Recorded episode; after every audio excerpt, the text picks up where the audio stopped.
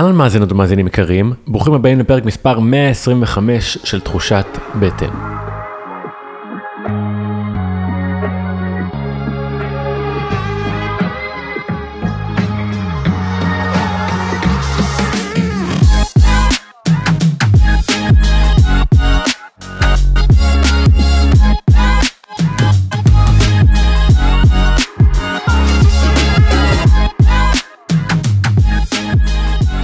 שבוע טוב אהובות ואהובים ברוך הבא לעוד פרק של הפודקאסט אני מתן חכימי מנחה סדנאות ומרצה ומחבר ספר חוקי בטן בחצי עשור האחרון אני חוקר ומנגיש את הקשר בין הבחירות האמונות והרגלים שלנו לבריאות שלנו. מתוך הפודקאסט נולדו הקורסים הדיגיטליים, הניוזלטר השבועי וכתבות תוכן, שבדרך שלי לחלוק איתכם ידע שלא קיים בחוץ על ריפוי, שיפור הבריאות ויצירת ריבונות אישית, ואני באמת מאמין ביכולת של הידע הזה, אם תרצו, לשנות את חייכם. אז אם בא לכם להעמיק, כנסו לאתר מתנחכימי.com. השבוע אני מארח את דוקטור עוז גוטרמן.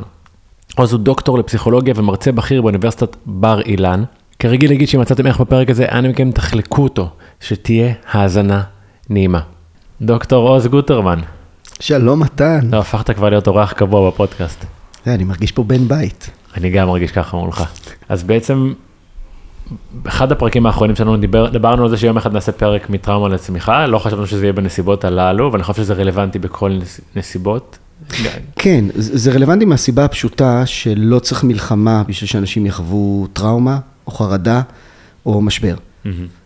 יש דבר אחד שמשותף לכל מי שמקשיב לנו, שכולם חוו ויחוו טראומות. Mm. אם זה תאונות דרכים, אם זה אה, פרידות מאוד קשות, אם זה מצבים של חרדה תעסוקתית או אחרת. אנחנו לא בוחרים את הטראומות שלנו. אנחנו לא בוחרים אה, להיפגע, להיות מותקפים, אה, אנחנו לא בוחרים מלחמות, אנחנו לא בוחרים ליפול בשבי. כן יש לנו בחירה והיא מאוד משמעותית, איך להגיב. והבחירות האלה משמעותיות לשאלה כמה אנחנו נהיה אחר כך ב-PTSD, אה, או בהפרעות דחק אחרות, או כמה אנחנו נהיה במקום של צמיחה פוסט-טראומטית. Mm. אני טועה אם אני רגע כזה לדבר שנייה על מהי טראומה, כי האם בכלל טראומה מחוויית כמעט מוות זהה לחוויה של אה, פרידה לצורך העניין? לא, בכלל לא. אבל יש דפוסים מסוימים של התמודדות שחוזרים על עצמם. ויש כלים מסוימים בהקשר הזה שיכולים לעזור במגוון של מצבים. אז ודאי שלא. חס וחלילה לאבד ילד. זה תהליך שונה לגמרי ממצב שהייתה לנו תאונת דרכים או פרידה. Mm-hmm. אבל אפשר לדבר על מנגנונים של התמודדות בריאה שהם רלוונטיים ושכל אחד צריך להכיר אותם. אני אגיד שמה שאנחנו נדבר עליו היום, אם זה היה תלוי בי, לא היה נער או נערה שלא היו לומדים אותם בתיכון. Hmm. כי הם הולכים להתמודד עם חרדות ועם טראומות. המלחמה הזאת היא לא המלחמה האחרונה, כנראה, אנחנו לא יודעים, שתהיה, שתהיה לנו בארץ. למה זה לא כלי שכולם מכירים? אני יכול לשאול את השאלה הזאת על הרבה דברים שלא מונגשים לנו לצערי. מה שמעניין בעיניי זה, הרבה דברים מעניינים בעיניי, אבל אתה יודע, יצא לי לבלות עכשיו לא מעט עם, עם חבר'ה שיצאו אה, מהנובה, או אנשים שפונו מהדרום, ובסופו של דבר לא כולם חווים טראומה. נכון. רוצה אולי לדבר קצת על זה, על בכלל מה זה טראומה, ואיך יודעים שיש לי טראומה, ואולי למה חלק חווים אותה ואחרים לא? אוקיי, אז בוא, בוא רגע נבחין. הם כן חוו טראומה, mm-hmm. הם לא חווים השפעות של חרדה, של דחק, של PTSD. זה שני דברים מאוד שונים. אוקיי. עכשיו, אני רוצה ברשותך להתחיל את השיחה שלנו במקום קצת רחוק. אוקיי. אני אספר לך שאת המשפחה שלי, המלחמה הזאת תפסה כשהיינו באפריקה. אוקיי. לקחנו את הילדים אה, לחודש באפריקה, לחיות עם שבט.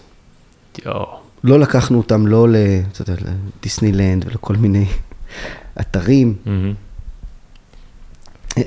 נחתנו, נחתנו שם, נחתנו באתיופיה, נסענו כמה ימים למקום יותר מרוחק. אחר כך נסענו בתוך הבוש עוד כמה ימים. נכנסנו לשבט, כמעט כולם פעם ראשונה ראו אנשים לבנים, זה נורא הבהיל אותם. איזה שבט זה? אה, זה שבט שנקרא, רגע, אני אזכר בשם, אה, בנה. או, בנה. כן, אוקיי. מזל שאשתי לא, לא כאן. אה, הבנה, אה, אבל הבנה לקחנו קבוצה שהיא רחוקה. שבט זה כמו משפחה. אהה. בנה זה כמו להגיד, לצורך העניין, דרוזים. אוקיי? אבל זאת קבוצה ספציפית בתוכה, שגרה אה, ממש בתוך הבוש. ואני מתחיל מהמקום הרחוק הזה, כי לכאורה זה המקום הכי רגוע שאתה יכול לדמיין בעולם. קודם כל הם חזקים באופן שלא ניתן לתאר. אתה יודע, עשיתם טיפה, יש להם כזאת אומנות לחימה מקומית, עשיתם דחיפות וכאלה, הם, הם באופן טבעי כל כך חזקים. וואו. הם כל היום, אין כזה דבר לעשות ספורט. הם מזיזים את הגוף כל הזמן. זה מה שאתה עושה כל הזמן. כל הזמן, כן. והם מזיזים, אתה יודע, כל העקרונות שאתה מדבר עליהם של תזוזה נכונה, זה מה שהם עושים באופן טבעי. כן. מבחינה נפשית, הם כל הזמן צוחקים. הם שאלו את המדריך, למה אנחנו עצובים? כי הם ראו שאנחנו לא, לא כל הזמן מחייכים וצוחקים כמוהם. אין כזה דבר שאין לך תמיכה. תכף אני אגיד שזה נשמע פסטורלי, ועוד רגע אני אגיד למה זה נשמע. אין כזה דבר שאין לך תמיכה. כל הזמן שיש סביבך שדואגים לך, שעוזרים לך, קרבה. אבל אחרי יומיים שהיינו שם, לא הרבה, שעה כזאת של ערב, עוד קצת השמיים אדומים, מתכנסים, כל השבט הזה מתכנס, הם מצמידים את הראש אחד לשני, ממש תחשוב מעגל נורא נורא חם, הם בערך 100 איש, הם מצמידים ראש לראש, והם במין חיבוק כזה, והם מתחילים לעמעם. אני יכול אחרי זה להראות לך, אם תרצה, יש סר- סרטון שצילמנו של קטע מזה, הם, הם זה מין משהו כזה שהם מהממים. אני שואל את המדריך שלנו, שואל, הוא מדבר את השפה שלהם, אני שואל אותו, מה קורה כאן? כי זה היה מאוד מוזר לנו. הוא מספר לנו שכמה ימים לפני שהגענו, חמישה ילדים שהיו לגדה של הנהר, נפלו לנהר. אוקיי. עכשיו, זה לא נהר הירדן הררי, הם טסים בנהר. וכולם, אחרי שנכנסו ללחץ מאוד גדול, זרקו להם ענפים ועשו שרשרת אנושית, הצליחו לחלץ את החמישה ילדים. והוא אומר לי, הם לא נרגעים, הם לא רגועים. ואז הם מתכנסים, יש להם טקס כזה, שהוא טקס של ברכות. עכשיו, דמיין את הסיטואציה, הם כולם מחבקים אחד את השני, הזקנים אומרים ברכות והם כולם חוזרים לברך אחד את השני. עכשיו, אני מסתכל על זה כדוקטור לפסיכולוגיה, ואני אומר, אוקיי, זה אמצעי חברתי להתמודדות עם טראומה, להתמודדות עם חרדה. ולמה למה בחרתי לספר לך את זה בהתחלה של הפרק הזה? כי אין מקום שבו אין טראומה ואין חרדה. Hmm. המיומנות הזאת של להתמודד היא קריטית. כי כשאנחנו רואים אנשים שחשופים לטראומה, אנחנו רואים תוצאות מאוד שונות. אני אשמח אם זה בסדר לתת לך שתי דוגמאות למה זה תוצאות מאוד שונות. בטח, אני אשמח. חשבתי לפני השיחה, הכנתי אה, אה, דוגמה, שהיא הדוגמה של רונדה, רונדה קורנו. רונדה הייתה אה, רופאה בצבא האמריקאית, רופאה מנתחת, רופאה כירורגית, התמחות כירורגית. במלחמת עיראק היא הייתה חלק מצוות של משהו שדומה ל-669 בארץ. זאת אומרת, הם יוצאים לשטחי אויב, מחלצים טייסים. עם המסוק שלה מעל שטח עיראק, כשטיל קרקע אוויר פוגע במסוק, היא מיידית מאבדת את ההכרה, ואז היא מתעוררת מתוך כאבים איומים. היא שברה שתי רגליים ויד בהתרסקות. היא מסתכלת מסביבה, היא רואה חלקים של המסוק שהיא הייתה בו וחלקי גופות. חמישה מתוך שמונה אנשי צוות חברים שלה מתים על המקום.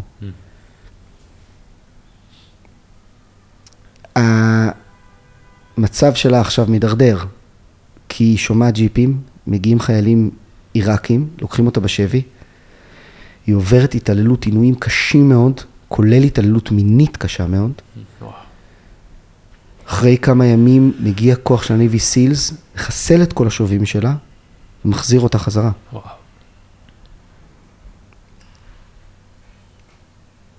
מפה היא נוסקת. למה הכוונה- נוסקת? היא מתקדמת מהר מאוד בדרגות, היא הופכת להיות גנרלית. אוקיי. היא הופכת להיות אחראית על הרפואה בצבא האמריקאי, היא כותבת שלושה ספרים על מה שקרה לה. היא מעבירה הרצאות לאזרחים, לחיילים, והיא מתחילה את ההרצאות שלה מהמם. במשפט, הנפילה בשבי היה הדבר הכי טוב שקרה לי. וואו. עכשיו, כשאנשים בשוק מהמשפט הזה, היא אומרת, תראו, זה לא מקרה, זה חמישה דברים ספציפיים, והיא מתחילה לפרט. היא אומרת, אני רופאה יותר טובה. אני היום מבינה את המטופלים שלי ב-level שלא הייתי מסוגלת. אני יודעת להגיב אליהם יותר טוב. היא אומרת, אני היום לא מפחדת יותר. ממה יש לי לפחד? אני התמודדתי עם הדבר הכי קשה שיש, הכל קטן עליי. אבל היא אומרת, עזוב, את- מכל החמישה דברים, מה שהכי משמעותי, פירטתי שלושה, לא נורא, מכל החמישה דברים הכי משמעותי, זה שסדרי העדיפויות שלי בחיים השתנו. אתה מכיר את זה מהסיפור האישי שלך, שלפעמים צריך טלטלה כדי שפתאום סדרי העדיפויות ישתנו. אתה היום בן אדם אחר ממה שהיית פעם. חד משמעית. היא אומרת, אני הייתי אשת קריירה בצבא האמריקאית, לפעמים היו מחנות ודברים, לא הייתי מגיעה חודש, חודשיים הביתה. היא אומרת, היום אין מצב שאני לא מגיעה למשחק כדורגל של הבת שלי. והסדרי העדיפויות הטובים האלה גם עזרו לי להתקדם. מה שתיארתי עכשיו נקרא צמיחה פוסט-טראומטית. בהמשך אני ממש אחלק באחוזים, איזה אחוזים ממש חווים PTSD, איזה אחוזים אחרי טראומה חווים צמיחה פוסט-טראומטית, אבל אני כבר אגיד, זה לא דבר נדיר. יש גם את הדוגמה ההפוכה. איפה אני אגיד את זה, כאילו זה בעצם מה שאתה אומר זה, זה מה אני בוחר לעשות עם החוויה הזאת. כלומר, אני יכול לקחת את זה ולהגיד, אוקיי, מזה אני מוציא כביכול טוב לעולם, אני מלמד, אני חולק, אני מעשיר, וככה אני מתפתח בעצמי. כן. אה, אני אדבר על האופציה השנייה אחר כך, אבל כן, אני, אני אגיד לך, לא בכל אנחנו שולטים. כי משפיע על זה גם היבטים אישיותיים, mm-hmm. וגם נטייה גנטית, וגם אה, נושאים סביבתיים, חברתיים, משפיע על זה הרבה גורמים. אבל מבחינתי, מה שמעניין ומה שאני רוצה שאנשים ייקחו, זה שיש דברים, חמישה דברים, שאנחנו עושים, שיכולים להשפיע אחרי טראומה, אם יתפתח, לא יודע, תתפתח אה, PTSD, או איזושהי הפרעת דחק אחרת, או נגיע לצמיחה פוסט-טראומטית. עכשיו, עזוב, אני, אני לא, לא מעוניין, לא מעניין אותי לשבת פה לדבר על הגורמים השיעותיים, זה לא מעניין אותי לדבר עליהם, כי אני רוצה לשאול מה אני יכול לעשות. או מה אני יכול לעשות מחר עם, עם לא יודע, אחד הילדים שלי, או עם משפחה, או עם עובדים. הרי אי אפשר להפסיק תפקד. אנחנו שואלים אותם, שואלים אותם למה אתם רואים יחידות שיש חלק במילואים, וחלק שבן או בת זוג במילואים ולא מתפקדים, וחלק בקושי, ו- ועדיין מצליחים להגיע להישגים, ועדיין, אמ, ועדיין אתה רואה ש- ש- שהיחידה מתפקדת טוב, ויוצאים מהמשבר הזה הרבה יותר חזקים ממה שהיה קודם. ביחידות אחרות, מפרק אותם. אתה יודע, עשינו מחקר כזה בזמן הקורונה. אני לא יודע אם אתה, כמה אתה, אתה זוכר. אתה, אתה זוכר את הנתונים על כמה הייתה עלייה בצריכת אלכוהול בארץ בזמן משבר הקורונה? אני זוכר הברית שהייתה עלייה מאוד גבוהה. בארץ היא הייתה יותר גבוהה, אבל זה קל, כי אנחנו מראש יותר נמוכים בצריכת אלכוהול לנפש. אז הייתה עלייה בצריכת אלכוהול, הייתה עלייה בצריכת סמים, הייתה עלייה בתרופות נוגדות דיכאון, אבל לא אצל כולם, נכון?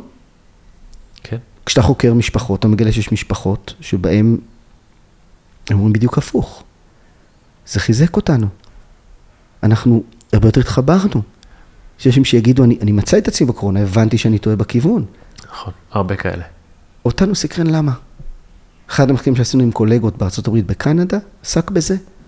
שאלת שאלה, מה יוצר את הפער? אני אגיד לך שהדבר שיוצר את הפער, אני אדבר על זה בהמשך, כשאני אדבר על החמישה דברים, אבל זאת הנקודה. שבמשברים האלה אני רוצה לשאול את עצמי, מה הדברים הכי משמעותיים שאני יכול לעשות? אבל בוא נדבר על הדוגמה ההפוכה, לפני שנדבר על מה אפשר לעשות. בבקשה. הדוגמה ההפוכה יושב אה, אצלי בבית, במרפסת, אה, דוגמה הפוכה. יושב אה, קרוב משפחה, מספר לי על אה, טראומה שהוא חווה בצבא. רלוונטי מאוד לחיילים היום, רלוונטי למה שקרה בנובה. הוא יושב ומספר לי שהוא היה ב... בקרב, ובאיזשהו שלב הוא מרגיש שהוא מתחיל לרעוד. Mm. כל הגוף שלו רועד, והוא בקושי מצליח לדבר בגלל הרעידות. עכשיו המפקדים שלו והחברים שלו רוצים לעזור לו. הם באים ממקום נורא טוב. אני אומר לך, כל דבר שהם עשו, פגע בו, דרדר את מצבו. לא ממקום רע, אבל הם לא ידעו. הם באמת לא ידעו. מה עושה המפקד שלו דבר ראשון? רואה שהחייל כולו בלחץ ובסטרס, הוא אומר לו, טוב, תשב, תירגע. יושיב אותו ליד עץ. רע מאוד, זה רע מאוד מהרבה היבטים. אחד, מה זה תירגע? תעשו טובה, אל תגידו לאנשים להירגע. נסו, אני תמיד אומר, תנסו כשאתם ב, ב, ב, יושבים עם, עם, עם בת זוג, בן זוג, באיזה ויכוח, באמצע הוויכוח, להגיד להם, מה הבעיה? פשוט תירגע. בסדר? לא יהיה אפקטיבי. אבל יותר גרוע מזה, הם מביאים אותו לפסיביות. וזה ממש רע. נדבר על זה בהמשך, זה ממש נוראי. אז אתה לוקח את הבן אדם, אתה הופך אותו, אתה שם אותו פסיבי, אחרי שלוש שעות שהוא לא נרגע, הם מפנים אותו עם אמבולנס אחורה. אז יופי, ניתקתי אותו מהסביבה שלו, מה, מה, מהחברה שלו. תחשוב כמה זה הפוך מהמעגל שתיארתי בהתחלה. 180 מעלות הפוך. כשאני אומר 180 מעלות הפוך, תמיד מזכיר שהייתה דוגמנית שאמרה 365 מעלות הפוך. שזה שתי, שתי טעויות באותו משפט. נכון, כל הכבוד. אבל, כן, זה, אבל, אבל זה, זה מידרדר. כי עכשיו הוא מנותק מהחברה, עכשיו הוא גם יושב עם כל הפצועים, הוא גם בראש שלו מגדיר את עצמו כפצוע, אז גם יש לי נבואה שמגשימה את עצמה. בא הרופא אחרי אה, כמה שעות, הוא רואה שהוא בסטרס, הוא נותן לו כדורי הרגעה. עכשיו הוא אומר לי כל פעם שהכדורים מתחילים להתפוגג, אה, מתחילות לי חזרה המחשבות, אז אני לוקח עוד כדור. אז הוא פיתח תלות בכדורי הרגעה. תלות שאחר כך מחליפים אותה במרשמים לגראס רפואי. הוא איתי 20 שנה אחרי שהאירוע קרה, הבן אדם לא השתקם. עכשיו תסתכל על שני אירועים, אחד נגמר בצמיחה פוסט-טראומטית, בן אדם שאומר החיים שלי המשפחתיים השתפרו, החיים, הקריירה שלי השתפרה. אה, לבריאות. תודה. אני בן אדם יותר שמח, טוב לי. ואת המקרה השני, שבן אדם לא מצליח להשתקם אחרי 20 שנה. זאת הנקודה. וזה הדבר שמבחינתי אנחנו צריכים להכיר. דרך אגב, זה לא צריך להיות טראומה במלחמה או טראומה בנפילה בשבי. שוב, זה גם יכול להיות תאונת דרכים. להיות תקיפה. חלק מהאנשים ששומעים אותנו, יכול להיות שעברו טראומה משנית. מה זה טראומה משנית? ישבנו עכשיו ו- ו- וקראנו חס וחלילה את הסיפורים שיש של, של אנשים ש... בטח, דברים נוראים שעברו. סרטונים. אוי ואבוי. וזה לא פחות יכול לייצר טראומה. זה נקרא טראומה משנית, או טראומה מתמשכת שאנחנו עוברים, שאנחנו נמצאים במצב של סטרס המון זמן. ולפעמים דברים קטנטנים, מקרה של תקיפה שהיינו עדים לו, יכול לטלטל אנשים. אז לא צריך איזה אירועי קיצון כדי להגיע אליהם. כן צריך כלים של מה לעשות במצבים האלה. בא לי לשתף אותך, חוזר אחורה בזמן, שנתיים אולי, אבל לא זוכר איך הגיע לידיי ספר שנקרא להעיר את הנמר, של דוקטור פיטר לוין, שעוסק בטראומה. קראתי את זה, ספר מרתק, והספר הזה שינה לי את החיים בכמה היבטים. כל היופי בספר הזה, וכשהתחלת לספר על, ה, על השבט שביקרת בו, היו לי צמרמורת. כי בספר הזה הוא מדבר על איך בתור שבטים, כשבן אדם היה חווה מצוקה, כל השבט היה הולך כדי לתמוך בו.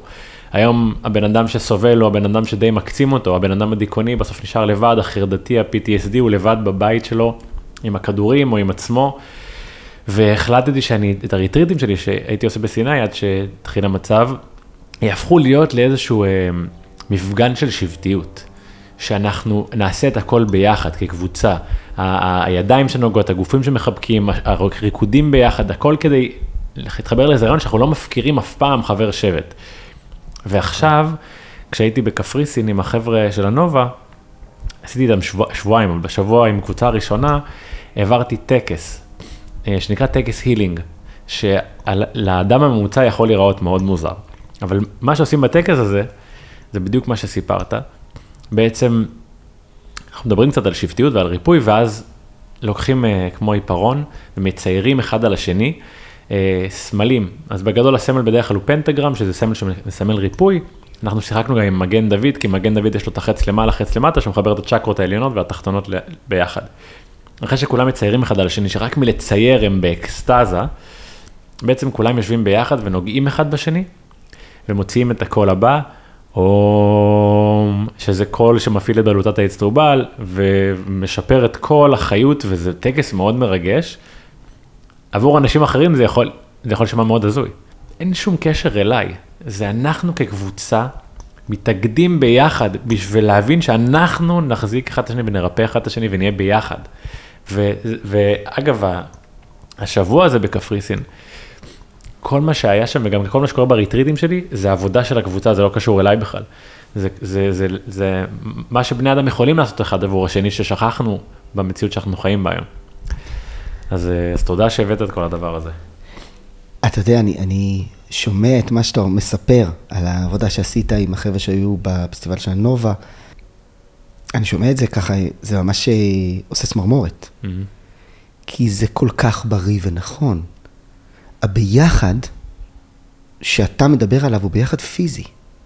כשאנחנו כולנו עושים צליל ביחד, אנחנו מסתנכרנים. Mm-hmm. אה, לדוגמה, אה, כשאנשים רוקדים ביחד ונוצר סינכרון בריקוד, אנחנו מוצאים שיש לזה השפעה הורמונלית מסוימת. Mm-hmm.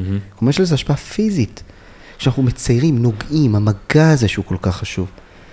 אתה יודע, זה שבט שלישי שהיינו. היינו באמזונס לפני זה עם הילדים, גם חודש. איזה אלופים אה, אתם. ו... לא יודע אם אלופים, זה במקום לנסוע לדיסטילנד, אולי הפסדנו. זה לא מובן מאליו, אולי אולי הפסדנו, הפסדת, אולי לא הפסדנו. משהו. אבל, אבל, לא, באמת, כל המשפחה אוהבת דברים אחרים, אבל אתה רואה אצלם את הביחד, את התחושה שאתה, אתה, אני רואה חבר'ה, ב, אתה יודע, ב, בתל אביב, אנחנו עכשיו מקליטים בתל אביב, חבר'ה שהם בכל מונח בינלאומי מיליארדרים. אתה יודע, היינו עם החבר'ה, אין להם, אין, ז- אין כ- כאילו, סכום קטנטן בשבילנו, הם, אבל הם מיליונרים. והם מרגישים מיליונרים. והם מרגישים מיליונרים בגלל מה שתיארת עכשיו. שיש מי שיגע ויש מי שיחבק, וכשאני חולה תמיד נמצאים איתי, וכל בית בונים ביחד. ו- ואין אין אצלם כזה דבר להגיד לו, נגיד הלכתי עם משקפיים, הם באים והם לוקחים לי את המשקפיים, הם לא לוקחים לי את המשקפיים כדי לחטוף, אין, אין להם אלימות כמעט. זה, הם לוקחים לי את המשקפיים, כי זה ברור שאפשר לחלוק דברים. אגב, הם חשבו שזה קישוט. יפה. אין להם משקפיים, הם היו בטוחים שזה קישוט. ומה שאתה עושה בטקסים האלה שאתה תיארת, אתה מייצר את החוויה הזאת שביולוגית אנחנו בנויים אליה. כי אתה יודע, יש היום כולם מדברים חוסן, חוסן, חוסן, חוסן, יופי. ואז מה הם עושים? מיינדפולנס. מיינדפולנס טוב? כן, מעולה, נפלא. אבל סליחה, הורדת חרדה, זה לא חוסן. חוסן זה לצמוח. חוסן זה להגיד, גם אם היה לי קושי, גם אם היה לנו מקום קשה, אנחנו יכולים לצמוח. המשפחה של מי ששומע אותנו יכולה לצאת מהמשבר. אתה יודע, דיברתי, אני מרצה למפונים. אני מסתכל עליהם בחדר, אומר להם, תקשיבו, יש לנו סטטיסטיקה. יש לנו סטטיסטיקה ממצבים של פליטים, של, של מקומות שנהרסו כפרים, מקום שפינו אנשים. אנחנו יודעים דבר פשוט, חלק מכם, משפחה לא תתאושש מהאירוע הזה. וואו. חלק פה יגידו, הדבר הזה רק בנה אותנו. זה יצר אמון וקרבה ו- ויכולת לסמוך אחד על השני ומגע שלא היה קודם. והרעיון הוא להגיד להם, אוקיי, איך אנחנו מעלים את הסיכוי שהדבר הזה יקרה? זאת הנקודה כאן. אז מה בעצם, אתה יודע, כשאתה אומר את המשפט הזה, חלקכם לא, לא, לא התגברו על זה, על המשבר הזה, וחלקכם כן, אני מניח שאתה אומר את זה כדי להעיר את תשומת ליבם, כדי שאולי ישתמשו בטכניקות שאתה הולך ללמד אותם כדי לא להיות שם? זה הרעיון. הרעיון הוא לתת, בעיניי, הדבר שאנשים צריכים היום זה כלים מעשיים. זאת אומרת, איך אנחנו לוקחים את זה למקום של צמיחה פוסט-טראומטית? מה אני יכול לעשות שיאפשר לזה לצמוח? ואגב, שוב, לא רק המצב מלחמה הזה. אתה יודע, זה, זה יהיה רלוונטי גם עוד עשר שנים, בין אם זה במלחמה הבאה חס וחלילה, ובין אם זה שעברנו תאונת דרכים משמעותית. ובין אם זה שראינו אירוע של תקיפה, או שנחשפנו לדברים ויש לנו טראומה משנית. לא, ברור, אני פה בכדור הזה כבר למספיק שנים. ירו עליי, ראיתי מקרי אלימות, ראיתי תאונות דרכים, השתתפתי בתאונות, כאילו, כולנו חווים דברים כל הזמן. נכון. עכשיו יש את הפוקוס על, על אירוע קשה, אבל אירועים קשים תמיד היו ותמיד יהיו. אז אתה שואל למה אני אומר להם את זה? כי אני אומר להם, סליחה, אני לא שולט על הגנטיקה שלי. יש דברים שאתה ואני, אתה יודע, נולדנו איתם. כן. אני גם לא שולט על זה שנחשפתי לטראומה, אני לא בוחר טראומות. אני כן בוחר איך להגיב. וצריך את הידע של איך להגיב בצורה מיטבית, עד כמה שאנחנו יכולים. לא, גם בזה אנחנו לא יכולים לנהל כל דבר, גם את עצמנו אנחנו לא תמיד צריכים לנהל עד הסוף. אבל לפחות שיהיה את ההבנה מה אפשר לעשות.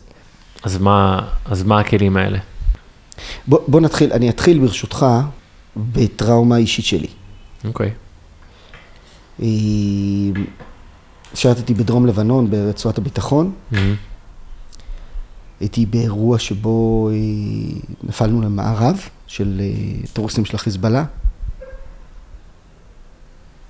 ירו עלינו, אה, התפוצצו מטענים, אני חושב שנפצעו, חלק לא בין החיים. אתה רואה במצב הזה את הדפוסים האוטומטיים יוצאים לפעולה, כי היינו מאוד מאוד מאומנים. ומה זה מאוד מאומנים? מאוד מאומן זה אומר שיצרת נתיב נוירולוגי. מהמם. נוירולוגית, כשהמוח יורה שוב ושוב ושוב באותו נתיב, כמו מבצע פעולה דומה, אז הנתיב הזה מתחזק. ואז, כשאתה במצב משבר או חירום, זה קורה באופן אוטומטי. כל מי ששומע אותנו מכיר את זה. יש לכם כלב שהוא לפעמים בסטרס או נרגש, הוא מתחיל להתגרד. למה הוא מתחיל להתגרד? כי יש נתיב אוטומטי שהוא, שהוא פועל בו. אז מיד נשכבים, מחסות, אה, יורים, מסתערים. בסוף ההסתערות לוקחים אותי לטפל בפצועים, חברים שלי. ואני, אה, מגיע אליי אה, חבר שלי שהוא, שהוא, מביאים אותו, סוחבים אותו. לקחו אותו עם ידיים ורגליים, הביאו אותו לנקודת כינוס, והוא לא מדבר, הוא שותק. אני בודק שאין שום פגיעה פיזית. אה, ממש בועה באוויר. אני קראתי לו בשם כמה פעמים, ביקשתי ממנו, אמרתי לו, תקשיב, בוא, בוא, ת, תבוא, ת, ת, אני, אני רוצה שתעזור, אני רוצה שתזיז דברים. אני רוצה, צריך שתעזור לי עם האלונקות. אני קורא לו כמה פעמים, אני מתחיל להרים אותו לאט לאט, Mm. והוא מתחיל באיטיות לעזור, להזיז אלונקות. עכשיו, ברור לך שלא היה צריך להזיז שום אלונקה. ברור. ואז ביקשתי ממנו שיבדוק דופק, והוא עובר אחד-אחד והוא בודק דופק. ואז הוא לוקח והוא מתחיל לעשות, אתה יודע, ל- ל- ל- לעזור עם החבישות, ולאט, לאט, לאט. נפגשנו באיזשהו מפגש ליחידה, נפגשנו כמה שנים אחר כך. הוא אומר לי משהו שככה מאוד ריגש אותי, זה מאוד, כאילו לקחתי את זה המון זמן, היה לי בלב. הוא אמר לי, עוז, אתה זוכר את האירוע שלנו אז? אמרתי לו, ברור, וזה. הוא אומר לי, תשמע, זה עשה אותי אבא יותר טוב. יואו. כן, זה, זה, זה כאילו, זה, זה, אני שומע את זה ואני אומר לו, מה זאת אומרת? הוא אומר לי, תראה, זה נתן לי המון ביטחון, כי גם בזמנים קשים, אני ראיתי שאני יכול להתמודד. yes. הוא מספר על צמיחה פוסט-טראומטית. עכשיו, מה ההבדל בינו לבין החבר שיושב איתי על המרפסת? ההוא אמר לו, שב בצד, תקפא, כן. תשמור על כן, התקיעות כן, הזאת. כן, כן, ואני לא, עזוב, אני לא רוצה מנגנונים פיזיולוגיים, לא נכנס ל fight, flight, freeze, לא נכנס למערכת הסימפתטית, זה לא רלוונטי, מה שרלוונטי זה להיות אקטיבי. למה? האזורים הנמוכים שלנו, אני רוצה לשדר להם מסר, שאומר, אני לא חסר אונים. והמסר הזה הוא לא במילים שאני אומר, הוא במעשים, הוא עם הגוף. אתה יודע, חזרנו מחו"ל, דבר ראשון שלחנו את הילדים, סבים וסבתות. פזרו בין הסבים וסבתות, שיהיו אקטיביים, שיעשו. אמ, התחלנו לעשות סרטונים. לקחנו אה, מלחמה גדולה שאנחנו מפסידים בה בענק, קורית בתקשורת. אה, אנחנו מפסידים במלחמה הזאת. ישבנו, כתבנו תסריט, כתבנו, אה, אה, תרגמנו אותו לאנגלית, התחלנו לצלם סרטוני הסברה. זה להיות אקטיביים. יש כל כך הרבה מה שאפשר לעשות אקטיבי. לשבת עכשיו לעשות מדיטציה, זה אקטיביות. כי אני בחרתי בטח. ואני עושה ואני יוזם. אה, לצאת להליכה, כל דבר. אה, בול, אה, בול, כן. זה נפלא. עכשיו, קשה לכם? זה בסדר. קשה במצבים של טראומה לצאת. א', תכף נדבר על זה, זה חיובי שקשה, ולפעמים אנחנו צריכים לעשות מיד. עוד רגע נדבר על זה. על המקומות האלה של התכנסות שהם נורא בריאים. אבל זה יהיה בהמשך. אבל אני אומר, אפשר ללכת עם חבר, עם חברה להליכה. אהה. אתם לא יודעים לעשות מיינדפולנס, מי צריך ללמד אתכם בכלל? תיכנסו עכשיו לסרטון, תחפשו באינטרנט עשר דקות הרפיה, או עשר דקות מיינדפולנס, או עשר דקות מדיטציה. יהיה לכם אלפי סרטונים. ומה שאנשים לא רואים, שזה עצם זה שהלכתי לאינטרנט, וחיפשתי, mm. ובדקתי, ובחרתי סרטון, והתיישבתי, ועצמתי עיניים, זה הדבר המהותי. זה היה ממש מרגש לשמוע על מה שבחרת לעשות איתו עם האלונקות, זה, זה פשוט, אני, יש כל כך הרבה דברים שאני יודע מהספר, מלהעיר את הנמר, אבל הוא מדבר שם על, גם על איזה סיפור שהיה נראה לי בקליפורניה, שחטפו איזה 15 נערים. והם היו מוחזקים בשבי איזה יומיים, ואחד מהנערים מחליט שכאילו הוא מוציא אותם משם. והוא מוצא איזה מילוט, והוא גורם, עוזר לכולם לברוח, והוא היחיד שלא היה ב-PTSD, כי הוא עזר להם לברוח, ומישהו שראתה ששתי גברים באים לתקוף אותה מינית ברחוב, לא מינית, ששני גברים באים לתקוף אותה ברחוב, והיא מחליטה להאיץ את המהירות לכיוונם ולצעוק, והם נבהלו וברחו, ואז לא היה לה פוסט טראומה, כלומר, העליות אקטיבי הזה, כל כך, מש... בכל דבר בחיים, כן, להיות פשוט אקטיבי, לפעמים אנשים לא מבינים שה... או לא חושבים, לא מאמינים, שהאקטיביות הזו היא כמו להקיש משהו בגוגל, ברגע שאני פועל, אני משדר לעצמי משהו, אני, אני שולט בסיטואציה, אני יוצר משהו, אני חי, אני, ב... אני באקטיביות ולא בריאקטיביות או פסיביות, אז... אבל מה שאתה תיארת עכשיו זה תוך כדי אירוע. נכון. אני מדבר גם על אחרי האירוע. זאת אומרת, בוא ניקח את ה-14 אה, חבר'ה שתיארת, שלא היו אלה שפרצו החוצה. אם אחרי האירוע, אני אתן להם להתחיל לעשות דברים. ליזום וללכת ולעזור אחד לשני. בדיוק. אל תעזור להם, תן להם לעזור אחד לשני. ואתה גורם להם להיות אקטיביים. אתה יודע, אחד הדברים שאני רואה שאנשים שרוצים לעזור לאנשים מבוגרים, הם, הם באים והם הם עושים בשבילם. בואי סבתא, עזבי, עזבי, אני, אגיד לך, לא, סבתא, תשבי בכיף, אני אעש... לא. אתה לא, אתה בא ממקום נורא טוב. יש, אה, תמיד אוהב שאומר, אתה יודע, שצריך לצטט אה, פילוסופים גדולים ובעלי שם. ולכן אני אצטט את מרגול, שאמרה, רק שמור אותי מאוהביי ומשונאי ישמר מעצמי, ואני יודע שחלק ממי שמאזין לנו יגיד, לא, זה חז"ל, אבל מרגול יותר חשובה מחז"ל, ו, ולפעמים זה נכון, שמור אותי מאוהביי משונאי ישמר מעצמי. תנו לאנשים להיות אקטיביים, תנו להם לעשות. עכשיו, אם תגיד לי, עוז, מה הכי חשוב לעשות? מה הכי משמעותי לעשות? אז זה הדבר השני שאני אדבר עליו. וזה עזרה לאחרים. Mm. תראה מה תיארת כל כך נפלא במעגל שתיארת. הם יושבים ומציירים אחד לשני, mm-hmm. והם עושים את ההום ביחד. ואמרת לי, זו הקבוצה עובדת. במילים אחרות, מה אתה אמרת לי? אני לא עסוק בלעזור להם, הם המסכנים ואני החזק. בדיוק ככה. אני מעצים אותם. Mm-hmm. אתם רוצים לעזור לבן אדם, תגרמו לו לעזור למישהו אחר. אתה יודע מה אני אומר להם לעשות שם, באירוע עצמו, בטקס, תדמיינו שאתם מרפאים אחד את השנייה. זה כל ה... זה הדבר היחיד. ואני באמת מתחבר למה שאת אמרת, אני, אני שם, מה שנקרא להחזיק מרחב. הכל זה הם. אני נותן להם את כל הכוח, אין לי שום, אין לי שום רצון להתערב להם בחיים או יכולת, אבל אני חושב שזה מה שכזה, אנחנו צריכים לזכור, כזה, אין ספק שיש יתרונות בכל השיטות טיפול ופסיכולוגים והכל, אבל הפסיכולוג איתך פעם בשבוע, אתה צריך. רגע, למה השבוע... אמרת אין ספק? מה? טוב, זו שיחה לפעם אחרת. על מה אמרתי אין ספק? על מה אמרתי אין ספק? אה, עזוב, זה שיחה, אם אני אפתח את זה עכשיו, זה יהיה לנו שעה רק על זה. אמרת אין ספק שטיפול פסיכולוגי מועיל, אבל זה סיפור לפעם אחרת. אולי אני רוצה להיות פוליטיקלי קורקט, אבל כאילו, כן. יש אנשים שטיפול פסיכולוגי מועיל להם, אבל בסופו של דבר... זה מדויק, יש אנשים. השעה הזאת בשבוע שאתה מטפל, היא, בסופו של דבר נותרו המון שעות שאתה עם עצמך, ואז אתה צריך לדעת איך לדאוג לך. נכון. וגם הבן אדם שמעביר לך עכשיו סדנה, הוא שם בסדנה, בדיוק אתמול העברתי סדנה ו, ולחברה, ובשיחת הקדמה עם ה-HRית, אז היא אמרה לי, אני רוצה שתעשה איתם דברים מתמשכים, זו תקופה קשה, ואז אני אמרתי לה, אולי במקום זה, אני אתן להם כמה שיותר כלים במפגש הזה, כדי שהם יוכלו לתפקד בלעדיי. כאילו, תחליטו שאתם עושים פעם נכון. בשבוע מעגל שיח, אחרי שאני אראה להם איך עושים את זה. אין סיבה שהם יהיו תלויים בי, אני לא חלק מהמשוואה, כאילו קחו את הכלי ו... וכזה. לא, זה, זה, זה כל כך חשוב, אתה יודע, אני מדבר עכשיו, אתה יודע, אתה מדבר עם מנהלים, הם, הם כל כך משתדלים, יש להם עובד ש, ש, שיש לו קושי, אוקיי, סתם, לא יודע. אה, בן או בת זוג במילואים, ו- וקשה נורא עם הילדים. אז הם באים והם עוזרים, ואני אומר להם, לא, אל תעזרו, תגמרו לצוות לעזור. תחזקו את כולם, למה לחזק רק אתכם? גדול. בואו נעשה עכשיו תורנות בצוות, וכל פעם מישהו אחר יבשל בשביל המשפחה הזו ויביא לה.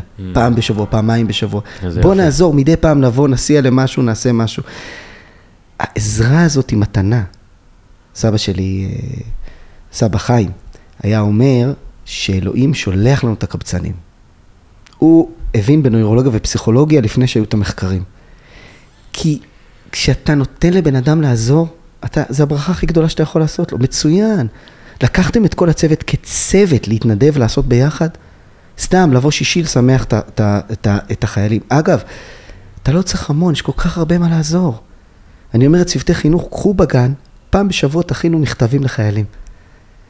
תכינו חבילות לחיילים, אומרים לי, מה, אבל יש מלא חבילות, עזבו, אתם לא מבינים את זה בשביל הילדים. אני זוכר שהייתי חייל, הייתי מקבל מכתבים מילדים, וואו, זה, זה מטורף. מדהים. אתה יודע, ו...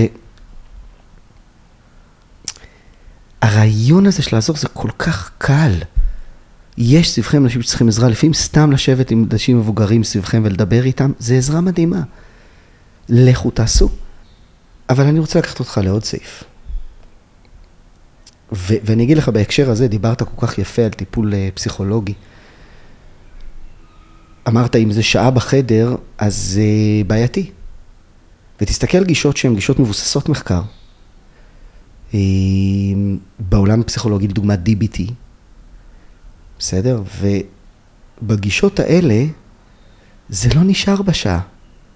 נותנים לאנשים כלים. מה אני יכול לעשות במשך השבוע? אתה יודע, בגישות שהן מבוססות מחקר, אני אתן דוגמת ה-DBT, יש כמובן אחרות, אבל זה לדעתי אחת הגישות הכי מבוססות מחקר. אז אחד הדברים שאומרים גם, עזוב, מה, עזוב את השעה. אתה במשבר וכן, תרים אליי טלפון. עזוב, אנחנו לא בעולם הסטרילי שפעם פרויד יצר תיאוריות לא מבוססות מחקר, שלא, אני צריך להיות טבולה ראסה, כי זה גורם לפסיכולוגים להרגיש טוב עם עצמם. בגישות המבוססות מחקר, אתה רואה ששוברים את הגבולות של החדר, ואתה רואה שהם מקבלים ממש כלים מעשיים. ב-DBT ממש יש שורה של כלים, כלים להתנהלות בין אישית. כלים לאיך לנהל את החשיבה שלי, אני עכשיו מוצף במחשבות ברגשות שלי, איך אני מגיב לזה. אז, אז אתה רואה את הגישות האלה, היותר בריאות, שמבוסס, שממש נותנות כלים מעשיים. אבל פה אני רוצה לדבר איתך על עוד סעיף אחד, שיוצר פער בין צמיחה פוסט-טראומטית ל-PTSD.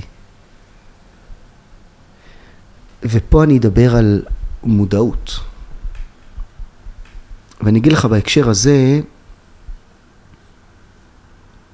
אני תמיד אומר את זה. אין, אין סטודנט שלי שלא שמע את זה, אין מנהלים שאני הבאתם שלו, שדיסאינפורמציה לאין ארוך יותר גרועה מחוסר אינפורמציה. אני מתחבר לזה, באיזה הקשר אתה אומר את זה? יש דוגמה שלי בולטת בראש, לא יוצאת לי מהראש. אוקיי. היה אה, כתבה ב, אה, בניו יורק טיימס. כל מילה בה הייתה נכונה. כל מילה, לא הייתה מילה לא נכונה. סיפרו על אה, שני נערים פלסטינאים, בני אה, 16 ו-17, אה, שירו בהם חיילים, שלושה חיילים של צה"ל והרגו אותם.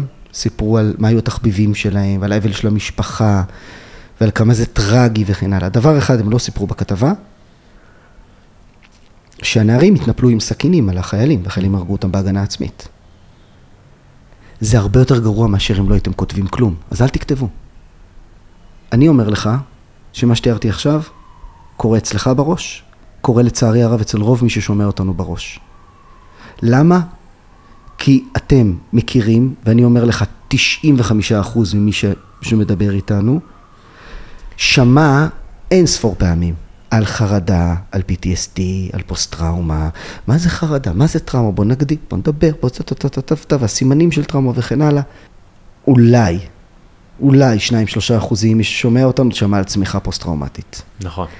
זה דיסאינפורמציה, וזאת דיסאינפורמציה מסוכנת, כי היא יוצרת נבואה שמגשימה את עצמה. אני רואה לפעמים עובדים סוציאליים, אגב, לפני כמה ימים הייתי בארגון. סוף ההרצאה שלי עולה עובדת סוציאלית שמתחילה, שמתחילה לדבר. מדברת על הטראומה ועל החרדה שכולנו נמצאים ועל הדברים, היא באה ממקום מאוד טוב, שוב, כמו המפקדים של אותו חייל, היא באה להועיל, אבל היא מזיקה. זה לא שאני אומר לא לדבר על חרדה וטראומה, אוי ואבוי אם זה מה שמישהו חס וחלילה יגיד שאני חושב, כי זה לא מה שאני אומר. אבל אני אומר, דבר איתי על כל הטווח, אחרת אתה מסכן אותי. מה זה אומר נבואה שמגשימה את עצמה? פרופסור זליגמן מתאר מחקר שנעשה בדיוק על זה. הם לקחו חיילים שיצאו לאפגניסטן. החיילים האלה עברו הדרכה של PTSD. מה זה PTSD? מה הסימפטומים? איך אני מזהה את זה על עצמי? למי אני פונה אם אני מזהה את זה על עצמי? איך אני מזהה חבר שלי שנמצא במצב של חרדה, של דחק וכן הלאה? כשהם חזרו הביתה, השוו אותם לאלה שלא עברו את ההדרכה. אלה שעברו את ההדרכה, באחוזים הרבה יותר גבוהים, לקו ב-PTSD. בא לי להגיד וואו אבל אני לא מופתע כי זה מזכיר גם אותם גישות כמו שמלמדים אנשים על מחלות ולא על ריפוי. לגמרי, לגמרי. אבל, אבל תבין שסיכנתי, ההדרכה הזאת סיכנה אותם, למה? בגלל שלימדתי אותם על טראומה? לא, טוב מאוד שלימדת אותם על טראומה. לימדת אותם על צמיחה פוסט-טראומטית, ועל איך מזהים אותה, ומה המנגנונים הבריאים. אז מה יצרת להם? יצרת נבואה שמגשימה את עצמה, כי ברגע שהם נתקלו בסימפטומים, זה מי שלימדו אותי, זה מה שדיברו איתי, אותו, אוי, אני בחרדה, וזה מעלה את הסיכוי לחרדה. אני רוצה שמי שמאזין לנו, יכיר ארבעה סימפטומים בריאים, שאומרים שהוא בכיוון טוב. ואני אומר, אחד הדברים המדהימים, שמבחינה מחקרית, עצם זה שאנשים שמעו על PTSD ועל סימפטומים בריאים, מעלה את הסיכוי ל... לצמיחה פוסט-טראומטית ומוריד את הסיכוי לחרדה. עצם ההבנה של זה. אגב, זה מתחבר אחד לאחד למה שדיברנו עליו בפרק הקודם. אם אתה זוכר, על הנושא של, של, של עומס ולחץ, uh-huh. הנושאים האלה ממש בחפיפה. נכון. אוקיי? אבל בואו רגע נסביר למה הכוונה. מה זה ארבעה סימפטומים שהם בריאים, שהם טובים? אני אספר שבשביל אוקטובר שמענו שקורה דברים בארץ. היינו בטוחים שזה, אתה יודע, איזה סבב כזה שיורים, אה, לא יודע, קסאמים או משהו כזה על ישראל. אז אמרנו לילדים, תראה איזה, איזה דבר נורא. אמרנו להם, תלכו לאינטרנט, תקחו את הטלפון, תסתכלו ותראו מה קורה בארץ, תקראו קצת.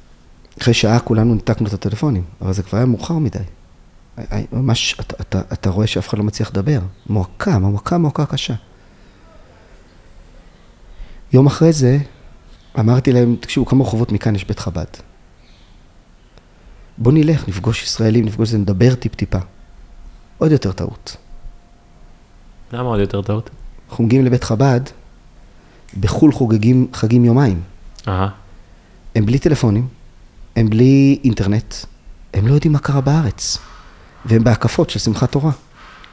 אנחנו נכנסים, כולם שמחים, מצווה גדולה להיות בשמחה ורצ... ומעגלים, והם מלאי שמחה, לוקח הרב, גורר אותי למעגל. אני במעגל של ריקודים, ואני חושב על כל הדברים שקראתי. Hmm. התחלתי לבכות. עכשיו, נוזלות לי דמעות, ולא הלכתי לשום מקום. דבר ראשון שעשיתי, הסתכלתי על הילדים ועל אשתי. הם רואים אותי בוכה, התחילו לבכות. אוי. למה עשיתי את זה? כי רציתי שהם יבכו. Hmm. כשיש לך גלד על היד בפצע, אתה לא מתבאס על הגלד. אתה שמח, הגוף שלך פועל בריא, אוי ואבוי אם לא יהיה לך גלד על היד. אותו דבר נכון נפשית. אם אנחנו אחרי אירוע טראומטי, יש מצבים שבהם חובה לפנות לטיפול. בסדר, משך, עוצמה, אם יש עוצמה מאוד מאוד גבוהה, עם משך מאוד גבוה, תכף נדבר טיפה על מה זה אומר. אבל יש גם דברים בריאים. המצבים הבריאים הם מצבים שבהם אנחנו רואים ארבעה דברים עיקריים. יש עוד, אבל בואו נכיר את הארבעה האלה. אחד, עוררות מאוד גבוהה. אנחנו מלאים ברגש, אנחנו, אנחנו, אנחנו מתקשים להירגע, אתה תראה אנשים היום יושבים עם הטלפון בלילה, גוללים דברים של חדשות. זה לא סתם, הם מתקשים להירגע, הם מוצפים ברגשות. שתיים, קושי בשינה. קושי בשינה או שאנחנו מתקשים להירדם. או שאנחנו אה, מתעוררים באמצע הלילה, או שאנחנו שנת רם, שנת עומק מתקצרות, אנחנו לא ישנים טוב, ואז אנחנו מאוד עייפים. הדבר השלישי זה עומס של חשבות.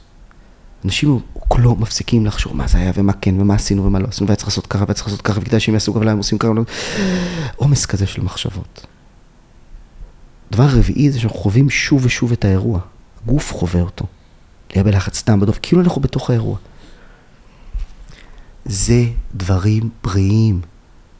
כל עוד הם לא עוברים זמן מסוים, חודש וחצי, חודשיים, זה דברים טובים, זה הגלד. וזה בריא, ועצם ההבנה שזה בריא טובה לנו. ואנחנו לא צריכים להאיץ, גם מה שאמרתי קודם על להיות אקטיבי, מתי שאנחנו מוכנים. מתי שזה מתאים. אנחנו לא צריכים להכריח את עצמנו, אתה לא, אתה לא מקלף גלד על, על הפצע. אתה יודע שהגלד מבריא אותך. אותו דבר כאן. אז ברור שאם יש עוצמה מאוד גבוהה, בן אדם עכשיו רואה את זה, לא מסוגל לזוז וכן הלאה, ויש זמן משמעות, ודאי. אחרי חודשיים אנחנו עדיין חווים את הדברים, ודאי. במצבי קיצון, תמיד בריא שיהיה מי שילווה אותנו. אני אומר להורים שכולים, תצטרפו לקבוצות של הורים שכולים. אני חושב, אגב, שזה הרבה יותר חשוב מתהליך טיפולי. אבל מה אנחנו שומעים בתקשורת? חרדה, פוסט-טראומה, טראומה, חרדה, פוסט-טראומה, טראומה, חרדה, פוסט-טראומה. לא, זה בסדר ששומעים על זה, אבל לך תשמע בתקשורת על צמיחה פוסט-טראומטית, אתה לא תשמע על זה. אבל זה שקר. למה זה שקר? כי כשאנחנו בודקים באחוזים, צריך מאוד להיזהר עם מה שאני אומר עכשיו באחוזים, כי זה תלוי בטראומה ותלוי במדינה ובחברה, ואמרתי, יש עוד דברים שמשפיעים. לחיילים, לדוגמה, הלכידות של היחידה משפיעה, משפיע, האמונה במטרה משפיעה, יש המון דברים, אני לא נכנס אליהם כי הם לא רלוונטיים לשיחה שלנו. זה בהרצאות שאני עושה לחיילים, אני מדבר על זה. לחסן אותם. אמ, ממש, לחסן. כשאנחנו כל היום חשופים לדבר הזה שמדבר איתנו על חרדה, ואנחנו לא חשופים לכל האמת, רק לחלק מהאמת. דיסאינפורמציה מסוכנת. כי עכשיו הסיכוי שאני אחווה חרדה, כי אני כל הזמן שומע על זה, הרבה יותר גבוה. שאני אחווה את, את כל ההשפעות השליליות, ה-PTSD וכן הלאה, הסיכוי לזה עולה. ואני אומר בהקשר הזה, החוסן שאני מייצר סביבי. אתה רואה, אני רואה, אני רואה בהרצאות בארגונים, אתה רואה הבדל בין התנהלות של, של, של הנהלות. כמה הן יודעות גם לדבר על החרדה והקודש, אבל גם לייצר חוסן ולדבר על מצוינות ולדבר על חזרה לשגרה ולדבר על ההתמודדות שלנו. צריך ללמד אותם לעשות את זה ברגישות. אבל זה טוב. כמה אני בבית שלי יוצר את התחושה הזאת. ומדבר על הצמיחה הפוסט-טראומטית, ומדבר על הדברים האלה, וכשהם קורים לא נבהל מהם. אני, אני מדבר על זה גם הרבה במפגשים, אבל, אתה יודע, אנחנו התרגלנו לצפות בטלוויזיה באיזה בן אדם שבאיזשהו מבט חמל מספר לנו על המציאות. כדי כביכול to inform us במה שקורה בעולם, אבל בעצם החדשות לא מתחשבות בשום צורה ברגשותיהם או בחוויותיהם של הצופים. ובדרך כלל הם יוצרים בדיוק את החוויה ההפוכה, כי אתה רק צופה, כשהגמול שלך הוא חרדה ופחד, אתה איכשהו נמשך יותר לדרמה, לטראומה. ואני, בתור ישות ריבונית, חייב להזכיר לעצמי שהגוף הזה, החדשות לא שם כדי לשרת אותי, הם לא יושבים שם ומתחשבים בי ודואגים לי, ו...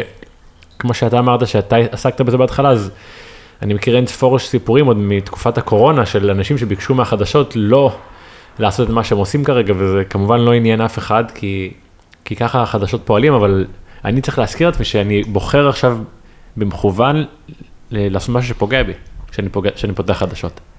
התפקיד שלהם הוא לא לתאר את המציאות. בגלל זה אנשים שאומרים, אני רואה חדשות כדי להיות מעודכן, משקרים לעצמם. Mm-hmm. כי אם אני מלחיץ אותך, אם אני אומר לך, תקשיב, אתה לא מבין, עכשיו, עכשיו, מה שקורה, וואו, זה מטורף, אתה לא מבין מה קורה עכשיו. אז, אז, אני, אז אני מוכר לך סטרס. ואז אתה, אתה חייב לראות מה קורה עכשיו, מה קורה, ואז אז אתה שלי. ואז אתה תחשוב שוב כדי לקבל את המנה הזאת. ואני לא אומר לא לראות בכלל חדשות וכן הלאה, אני לא אומר.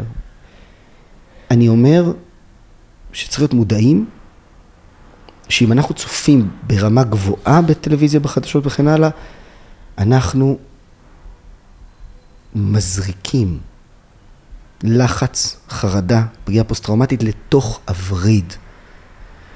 עכשיו, אתה ואני מדברים על זה, אבל סליחה, יושב עכשיו בן אדם באוטו ושומע אותנו, ואומר, יופי מתן, עוז, אתם מה זה חכמולוגים? אני יודע שאני צריך לשמוע פחות, אני לא מסוגל. אני פותח את העיניים בבוקר, הדבר הראשון שאני נכנס אליו זה לראות מה קורה, למרות שאני יודע שזה מזיק, אתם לא מגלים לי את אמריקה.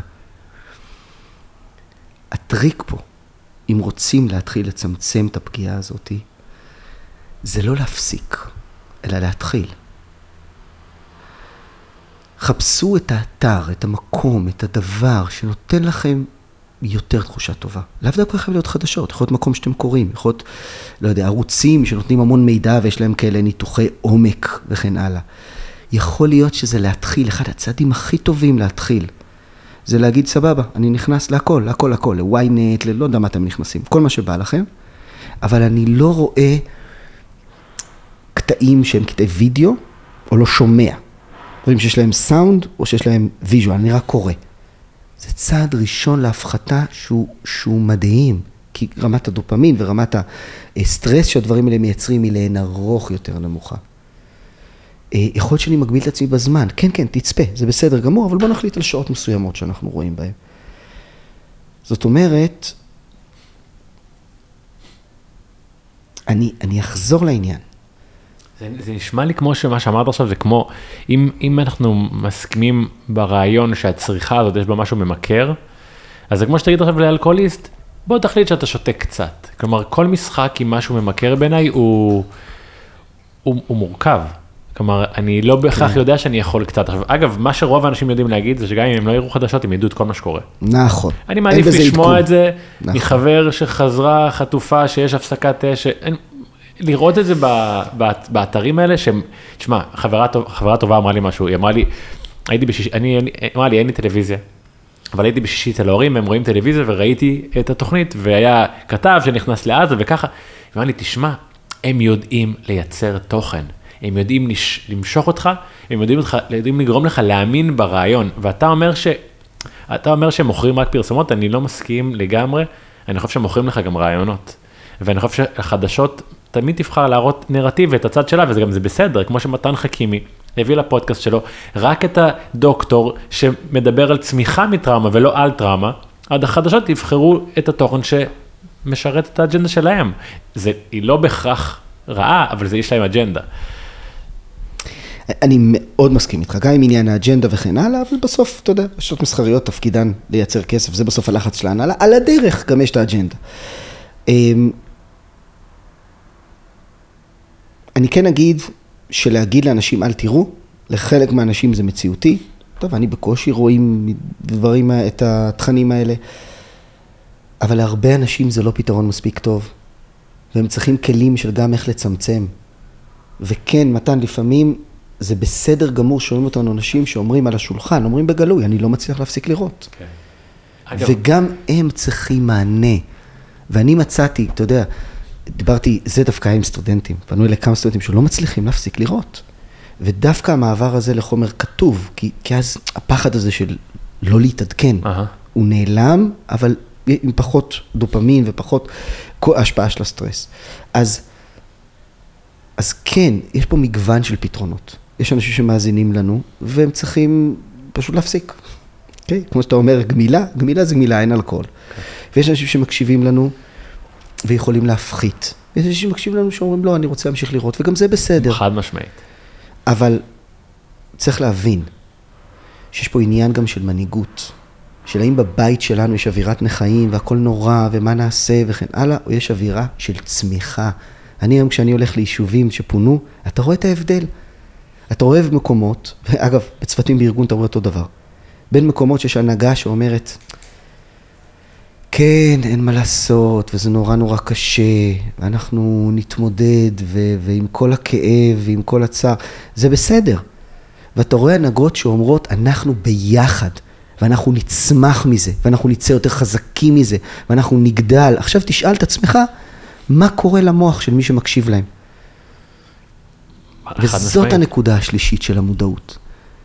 כי אמרתי, בערך עשרה אחוזים צריך מאוד להיות זהיר, מאוד זהירים באחוזים. מה שאני אומר עכשיו מאוד כללי, מפתחים איזושהי PTSD או הפרעת דחק. אחוז אלה שמדווחים על צמיחה פוסט-טראומטית, שוב, מאוד בגדול, 65 אחוז. במילים אחרות, הסיכוי שלך לצמוח הוא טוב מאוד. Mm-hmm. אבל אני רוצה לדבר על עוד דבר אחד, שאם אנחנו נסיים את השיחה בלעדיו, אנחנו חוטאים לצופים. בבקשה. לצופים, למאזינים. רק, היום זה רק מאזינים, אין צופים כן, היום. אפילו לא צילמנו זה, כן. אנחנו צופים, חוטאים למאזינים, ויש פרק שהקלטנו עליו, וזה נושא של זיהוי עוצמות, או אפשר לקרוא לו הכרת תודה. מומלץ להאזנה. כן, זה פרק שלם שעוסק רק בזה, אבל אני אגיד מילה על הדבר הזה. שים לב במקרה של רונדה שתיארתי. מהמם. מה היא עשתה? היא זיהתה עוצמות. זיהוי עוצמות הוא בשתי רמות, פנימי וחיצוני. זיהוי עוצמות הוא להגיד, כן, המרצחים האלה שנכנסו, המתועבים, אני לא, לא שולט על זה, אני לא יכול לנהל את זה, אין לי סמכות לעשות כלום בעניין הזה. אבל תראה גם איזה דברים מדהימים יש סביבנו. איזה התגייסות. איזה התגייסות. אשתי במד"א, הם ביקשו תרומות של דם, אחרי חצי שעה הם היו צריכים לגרש בכוח אנשים, מרוב שאנשים רצו לתת. אתמול הייתי בתל אביב באזעקה. הייתי משהו, זה כל כך ריגש אותי, ראיתי, טוב, אני מתרגש בקלות, אז זה לא חוכמה. אה, אימא עם תינוק הייתה באזעקה, ולא היה שום מבנה, והיא היא ישבה ליד קיר, והיא רעדה והיא בכתה, ובאו אנשים, והתיישבו עליהם, וואו, שאם יהיה רסיס או אם יהיה משהו, זה יפגע בהם ולא בתינוק. וואו.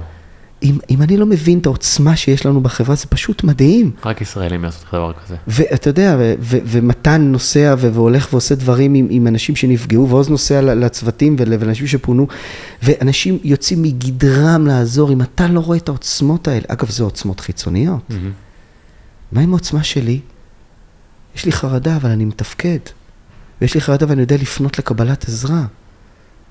ו... זה, אתה יודע, יש, יש אנשים שתפקידם לשאוב ממכם את החוסן שלכם, הם פוגעים בכם.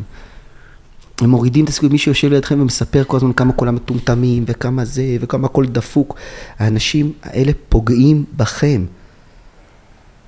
וזה בסדר גמור להעביר ביקורת. הייתה, הייתה תקופה של הקורונה, אני פרסמתי כתבות, כלכלית, בגלובס, כל מיני כתבות על, נגד מדיניות הממשלה.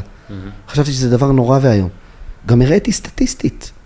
הראיתי סטטיסטית שזה שלא עושים בדיקות ולא עושים כל מיני טיפולים וכן הלאה, מספר המתים יהיה גדול בהרבה, סטטיסטית אי אפשר לדעת, כן, מבחינת חישוב, מאשר חבר'ה ש, ש, שנציל. אז מה, אני עכשיו כל היום מסתובב ממורמר? אספר לך כמה כולם דבילים? או שאני עכשיו הולך ו- ואומר, וואו, אמרתי לך את זה כשדיברנו אז, נס, נס של, של הזום שאפשר לדבר ולעשות. איזה כיף שיש לי מערכת בריאות מדהימה כזאת. סליחה, אותו דבר היום. כמה אני יודע לזהות עוצמות, כמה אני עוזר לאנשים סביבי לזהות עוצמות. המקום הזה של ההכרת תודה, כל כך קריטי בהתמודדות. ואני אומר, גם כשאתם הולכים לטיפול, תבדקו שמטפלים בכם. לא רק לוקחים וחופרים בכל מיני בעיות וכן, אלא גם לוקחים ואתם יוצאים מהם תחושה מועצמת. ואתם רואים איזה מדהימים אתם. אין התמודדות שאין בה עוצמות, אין התמודדות. נכון. השאלה אם אני יודע לזהות אותם.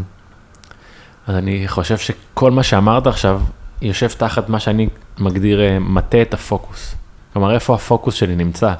אז גם אני חוזר שנייה אחורה לשנייה על מה שדיברנו על החדשות, כשאני מדבר עם אבא שלי בטלפון, אבא שלי רואה כל הזמן חדשות. אתה מתקשר אליו ואתה שומע את החדשות דולקות. מה אבא, מה הולך? אומר לי, מתן, המצב נורא, ככה וככה וככה, כי זה מה שהחדשות אמרו לו, והוא לא יוצא מספיק מהבית, והוא לא רואה את הטוב, והוא לא רואה את החוויות.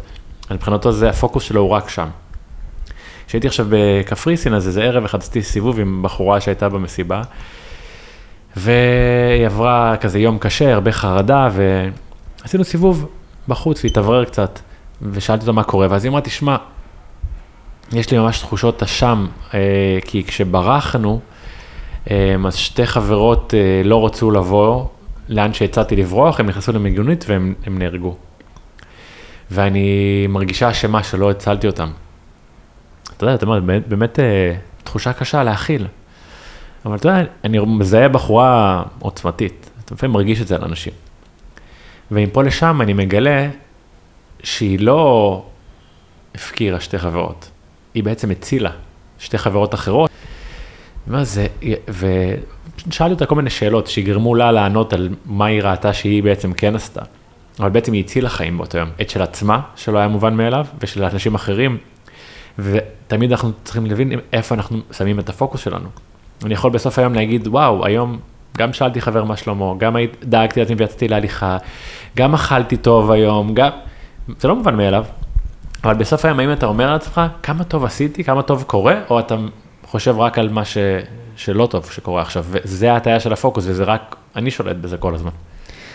ובסיטואציה הספציפית הזאת, הצלחת לשנות ולו במעט את הפוקוס? כן. איך? איתה? אני לא זוכר בדיוק, אבל אלף שאלתי כל מיני שאלות שיגרמו לה לראות את הדבר הזה. אמ, וגם אני כזה קצת טיפה טיפה דחפתי. אני אמרתי כזה שאלת, שאלה, אז בעצם בשבועיים האחרונים את רק עסוקה ב, כאילו בכישלון במרכאות, ולא בעובדה שהצלת אותך ואת שני אנשים אחרים? זה, זה לא נראה לך מטורף שהצלת חיים באותו יום? כן, אני לא חושבת על זה מספיק, אני ככה, אני ככה, אתה יודע, אתה אומר, וואו. זה, ואז אני אמרתי לה, איך אני רואה את החיים? אמרתי לה, תשמעי, אני עושה עבודה כל יום. המוח שלי תמיד נוטה לשלילי. הוא תמיד רואה איך דופקים אותי, איך קשה, מה לא הולך טוב, ואני חייב שנייה לדחוף ולהגיד למוח שלי, לא, לא, לא, רגע, מה כן טוב? האם את יכולה כל יום להגיד איזה זכות אדירה יש לי שאני בחיים היום ושעשיתי טוב, שהצלתי את השתיים האלה? ואתה יודע, היא, היא פתאום התחילה לחשוב על זה, אנחנו לא עושים את העבודה הזאת. אגב, בשיחה איתה, היא פתאום אמרה כזה, זה גרם לי להבין כל האירוע הזה שאני רוצה לעשות טוב לאחרים, שאני רוצה לעבוד יותר עם אנשים. היום אני מנכ"לית של חברה, אני רוצה לעבוד עם, כאילו גם בתור מנכ"לית אני עושה עבור אנשים, אני רוצה לעשות ממש עבודה עם אנשים. היא פתאום מגלה משהו על עצמה. העוצמות האלה של רונדה, שהיא פתאום אומרת, רגע, אני רוצה לקחת את זה לאנשהו. אתה יודע, אתה מדבר על זה שהיא חווה צמיחה פוסט-טראומטית, שהיא מגלה את עצמה, היא מגלה את העוצמות שלה. Mm-hmm. היה ש... היו שני דברים במה שאמרת. אחד, דיברת על הרמה האישית. כשאנשים עובדים עם עצמם, אחד הדברים המשמעותיים זה לדבר אל, אל עצמנו כמו שהייתי מדבר אל ילד שלי. Mm. זאת אומרת, ממש להגיד לעצמי את המשפטים האלה בראש, ואני נורא מזדהה עם זה. לי יש אה, אה, איזושהי נטייה לרגשות אשם. זה נורא חזק אצלי. איזושהי תחושה בסיסית שאני לא עושה משפיק, מספיק טוב בעולם. קלאסי. כן, יש לי השפעה יהודית בהקשר הזה. אתה מכיר שבתפילה אומרים, אה, אלוהי, עד שנוצרתי לא הייתי כדאי להיווצר, ואתה שנוצרתי כאילו לא נוצרתי. Mm. משפט מאוד יפה. אני מקווה שציטטתי אותו מדויק, אולי, אולי לא. המשפט הזה אומר, עד שלא נוצרתי לא הייתי כדאי להיווצר, כלומר, עד שלא היה לי מקום בעולם, אז לא נוצרתי. ועכשיו שנוצרתי, לא נוצרתי כי לא די נגשמתי את הייעוד הזה שבשבילו הגעתי. וזה איזושהי תפיסת אשמה שאני תמיד מסתובבת, אני אומר, אולי יכולתי להעביר ידע לעוד אנשים. אולי יכולתי לעזור יותר. אולי הייתי צריך, יצאתי לחופשה עם הילדים חודש, אולי בחודש הזה יכולתי לעשות, אתה יודע, זה כאילו לא משנה מה אתה תעשה, אם לא הייתי יוצא איתם, אז היה לי רגשי אשם שלא הייתי איתם. ומה שאני עושה, אני ממש מנהל את השיחה כמו שהייתי אומר לילד שלי. כולל להגיד לעצמי בראש, אהוב שלי, אתה כזה מקסים, אתה עושה הכי טוב שאתה יודע לעשות. שחרר את התוצאה, אני ממש מדבר עם עצמי mm. כמו שהייתי מדבר, לא יודע, עם יאיר האהוב שלי. ממש באותה שפה, כולל, כולל הטון שאני מדבר עם עצמי בראש. ואמרת דבר נוסף, אמרת על התקשורת, אמרת, סיפרת על אבא שלך, ש, שהמצב נורא, והמצב, יש חרדה, ייאוש, כעס, אה, הם דבר, חוסר אונים, זה דבר שמוכר מאוד טוב. אתה יודע, אחד הדברים שאני אומר, שעכשיו אני בכוונה אומר את זה כדי להרגיז את כל המאזינים שלך, כי למה לא? כי הם לא יאהבו את מה שאני אומר עכשיו. אחד הדברים שקרה לנו, זה שכולנו השתכנענו, לאורך שנים של, לא יודע, ציניות בארץ נהדרת, או של אה, דיווחים בחדשות, שפוליטיקאים הם דבר נורא ואיום, ציני, מגעיל, שלא אכפת לו בכלל. האם המחשבה הזאת קרובה למציאות? לגבי חלקם בוודאי. אבל האם היא נכונה לגבי רובם? אתה יודע מה מתן? אני חושב שלא. ואני חושב שזו אחת המחשבות הכי מכשילות. זה לא מעניין אותי ימין או שמאל. אני חושב שגם, בוא ניקח מימין ומשמאל, בסדר? בוא, אני חושב שגם רוטמן באמת אידיאליסט. אני יכול לא להסכים עם האידיאלים שלו, הוא אידיאליסט. אני חושב שאחמד טיבי אידיאליסט. אני חושב ש... לא יודע, בוא נ... לא יודע. תמר זנדברג, בסדר, סתם אני מחפש בכוונה ניגודים, כדי ש... כי אני לא רוצה שזו תהיה אמירה פוליטית. אני רוצה שתהיה אמירה שזה יוצר לאנשים חוסר אמון בעולם. כאילו, אה, לא באמת דואגים, לא אכפת מאיתנו, אין לנו על מי לסמוך.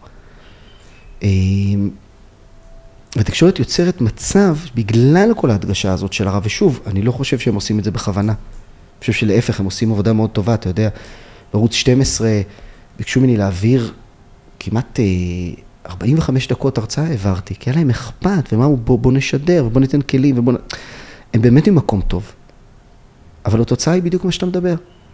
שאנשים חווים ייאוש עמוק. במקום לראות את הדברים, את העוצמות המטורפות שיש סביבנו. חלק מהעוצמה שלה זה זה שהיא הולכת איתך. עצם זה שהיא הולכת ולא שוכבת. עצם זה שהיא מצליחה לדבר על הדברים שלה, איזו עוצמה מטורפת. אחת העוצמות שלה זה אתה. העוצמות הן לא רק פנימיות, הן גם חיצוניות. וואו, הביאו אותי לכאן. וואו, תראה כמה אנשים באו לאז, תראה איך יש לי על מי לסמוך. העוצמות האלה, כשאני לא, צריך ללמד לזהות אותן. דיברנו על זה כשדיברנו על הכרת תודה, ממש ליצור מנגנונים, לאורך זמן לתרגל הכרת תודה. אני צריך שיראו לי את זה. כשאני יושב איתך עכשיו ומדבר, ויש פה בטח עשרות עוצמות שלך ועשרות עוצמות שלי, אני אגיד את האמת, אני אומר למאזינים על השולחן, אני לא מזהה כרגע את העוצמות שלי, אני צריך שמתן יעצור ויגיד באמת לי. באמת אתה אומר? אמיתי. וואו. אני צריך שמתן יגיד לי, עוז, תראה, אתה מנגיש כלים, ואתה עוזר לאנשים, אנשים ישמעו אותך ויצמחו, אתה יודע, אחרי ששידרתי בערוץ 12, אז אנשים שלחו לי מיילים, ואמרו לי, תקשיב, יצאתי פעם ראשונה מהבית. גדול. ועשיתי זה, ועשיתי זה, וזה עזר לילדים שלי, והראיתי את זה לילדים. אני מקבל את המיילים האלה, אני, זה ישר גורם לי לדמוע. לא, אנשים מבינים כמה זה מחזק. למה זה גורם לי לדמוע? כי במידה מסוימת זה מפתיע אותי. כן, מזדהה.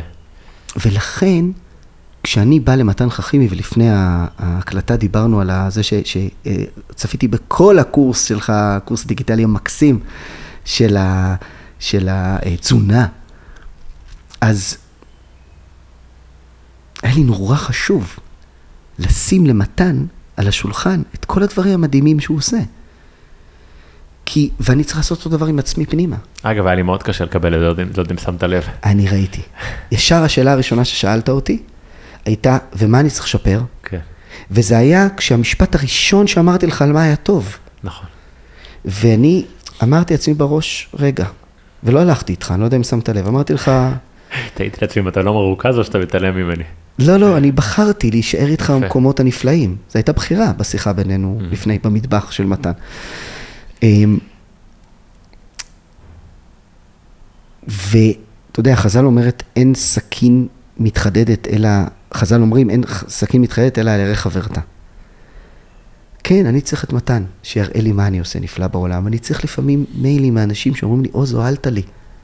זה, זה, זה משנה, זה נותן לי כוח לעשות את הדבר הבא. כן.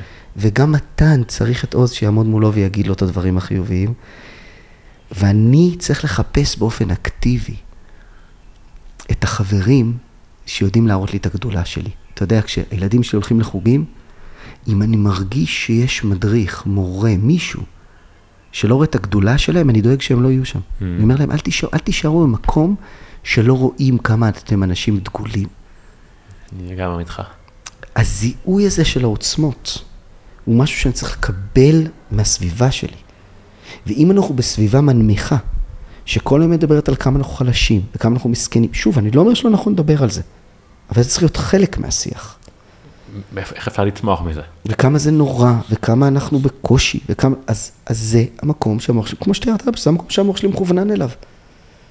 עכשיו, זה לא רק הטלוויזיה, שאני צריך להבין שהיא מחלישה אותי. זה גם אנשים סביבי. האדם הזה שכל הזמן מספר לכם כמה הכל דפוק, תרחקו ממנו, לא כי הוא לאו דווקא צודק, אולי הוא צודק, אולי יש המון דברים לשפר המציאות. אתה יודע, שגם אתה וגם אני עסוקים בלשנות דברים במציאות. אבל האם אני כל היום עסוק בזה? גם הסיכוי שלי לשנות המציאות יורד. אתה יודע, יש... אה, אחד המחקרים המרתקים בהקשר הזה בודק אנשים, אני חושב שאמרתי לך את זה, יש לי תחושה, אבל אולי אמרתי למישהו אחר. יש אה, אנשים, או שאולי דיברנו על זה לפני, יש אנשים, יש מחקרים שבודקים אנשים ש, שהם אה, בתהליך של החזייה או בתהליך גמילה מאלכוהול, ככל שהם יותר מלקים את עצמם על נפילה, במרכאות נפילה, הסיכוי לנפילה הבאה עולה. כן, צריך להיות מאוד בחמלה עם עצמנו, אני מתחבר לזה מאוד. אתה רוצה לשנות את העולם? אתה יודע, זה כמו שנופלת מסכת חמצן. אני, זה, זה, זה דורק, אני אומר את זה עכשיו למחנכים, להורים, למנהלים, אני מדבר איתם על איך, אני קורא לזה איך שמים מסכת חמצן. זאת אומרת, קודם כל תשים את מסכת חמצן לעצמך, עכשיו תשים אותה לילד שלך. אותו דבר. איך אני משדר ל... טוב, רציתי שהילדים שלי יראו אותי בוכה, אבל גם רציתי לספר להם שהכפלתי את כמות המדיטציה בערב, כי אחרת אני לא מצליח לישון. גדול. אני רוצה לדבר איתם על התמות הבריאה. וכשאנחנו מדברים על המקום הזה של הזיהוי של העוצמות, אני רוצה לתת דוגמה אישית של, של, של איפה אני מתמודד. זה להביא למקום בריא. ותבדוק טוב טוב, תבדקי טוב טוב, אם האנשים סביבכם לא עסוקים כל הזמן במקום השלילי. אם אתה רוצה לשנות את העולם, לפני שאתה שם את המסכת חמצן על הילד, על העולם במרכאות, שים את המסכת חמצן עליך. אם אני לא שמח ולא עסוק בבריאות שלי ובאושר שלי ובכיף שלי, אני אוכל לזמן מסוים לעשות, ואז אני אשרף. לשנות מתוך זעם, מתוך כאב, מתוך... זה לא עוזר. קודם אמרת על, אה, על אלה שמתקשים להפסיק לראות חדשות, תבחרו תוכן שמיטיב איתכם. אני חושב שאחד מהדברים שאני מגלה או מאמין בהם זה, אתה רוצה לאכול יותר בריא, אל תחשוב על זה שאתה צריך לוותר עכשיו על הבמבה או על האלכוהול או על הביסלי, תוסיף משהו אחד. תוסיף פרי, תוסיף ארוחה טובה עם חלבון, תוסיף סלט, לא משנה, תוסיף חתת דג. כשתתחיל להוסיף את הטוב, יהיה פחות מקום ללא טוב. אם אתה מחליט, אני מחליט, אתה יודע, דיברנו, לא דיברנו על זה, אבל הייתי מכור לחדשות הרבה שנים, כן? זה היה ממש, הייתי חי על זה, חברים שלי צוחקים עליי שכשאני מאחר, כשמחכים לי למטה, אני פותח ynet. כשהתחלתי, אתה יודע, לנסות להוציא את עצמי מהבור הזה שהיה נקרא החיים שלי פעם, התחלתי לקרוא ספרים בבוקר. כשאתה קורא ספר בבוקר, אין לך זמן לחדשות, שאתה, שאתה יודע, שאתה מחליט איך לישון מוקדם, אין לך זמן לנטפליקס, אתה לא אומר אני לא רואה נטפליקס, אני פשוט דואג עכשיו לישון מוקדם כרגע. וואו. זה הדברים הקטנים האלה, יש להם השפעה גדולה. אתה יודע, לי, בתחילת כל המשבר הזה, הייתה רגרסיה גדולה להמון הרגלים שליליים. אה, אחד הדברים החשובים היה להגיד לעצמי בראש, לקבל את זה באהבה, לתת לזה, זה בסדר שפתאום אני מציף את עצמי בחדשות, זה בסדר. עכשיו, גיליתי שאני שבועיים שלושה עושה פחות ספורט, אוכל פחות פרים ממה שאני אוכל, ישן פחות טוב. והדבר הראשון הוא לקבל את זה באהבה. להבין שלגוף יש דמות בריאה, ולא להילחץ מזה, וזה בסדר להיות ברגרסיה לזמן מה. זה בסדר, ילדים חוזרים קצת להרטיב, ילדים חוזרים קצת לישון עם ההורים, ומבוגרים רואים המון המון ynet, ואני אומר ynet, אבל זה לא משנה לי, כן, איזה, תראו איזה ערוץ שאתם רוצים, באיזה צד פוליטי שאתם, זה לא אכפת לי. אה, או, או פתאום אוכלים נורא לא בריא. והיופי הוא שאנחנו לוקחים על זה אחריות. ולקחת על זה אחריות זה גם האמירה לעצמנו בראש, סבבה, קחי את הזמן, קח את הזמן, להגיד לעצמנו. זה כבר לקיחת אחריות, אני כבר מתחיל לנהל את האירוע. שתיים, להתחיל לטפטף. לדוגמה, אני הפסקתי לעשות ספורט שהוא קשה לי, וחזרתי לספורט שאני מאוד אוהב. לדוגמה, הספורט שלי הכי קל. בעיניי זה תמיד צריך להיות ככה, אגב. לא, ודאי, דיברנו על זה, היה לנו אפילו פרק כזה על נושא של מוטיבציה והנאה. ודאי, אני מסכים איתך, אבל יש סוגי ספורט, אתה יודע איך זה, שהם יותר מאומצים וכן הלאה, ודורשים לך יותר, אתה נורא נהנה מהם, אבל דורשים יותר כוח. אבל הספורט בשבילי הכי קל בעולם, לשבת בחדר כושר, לאופני כושר, לשמוע פודקאסט.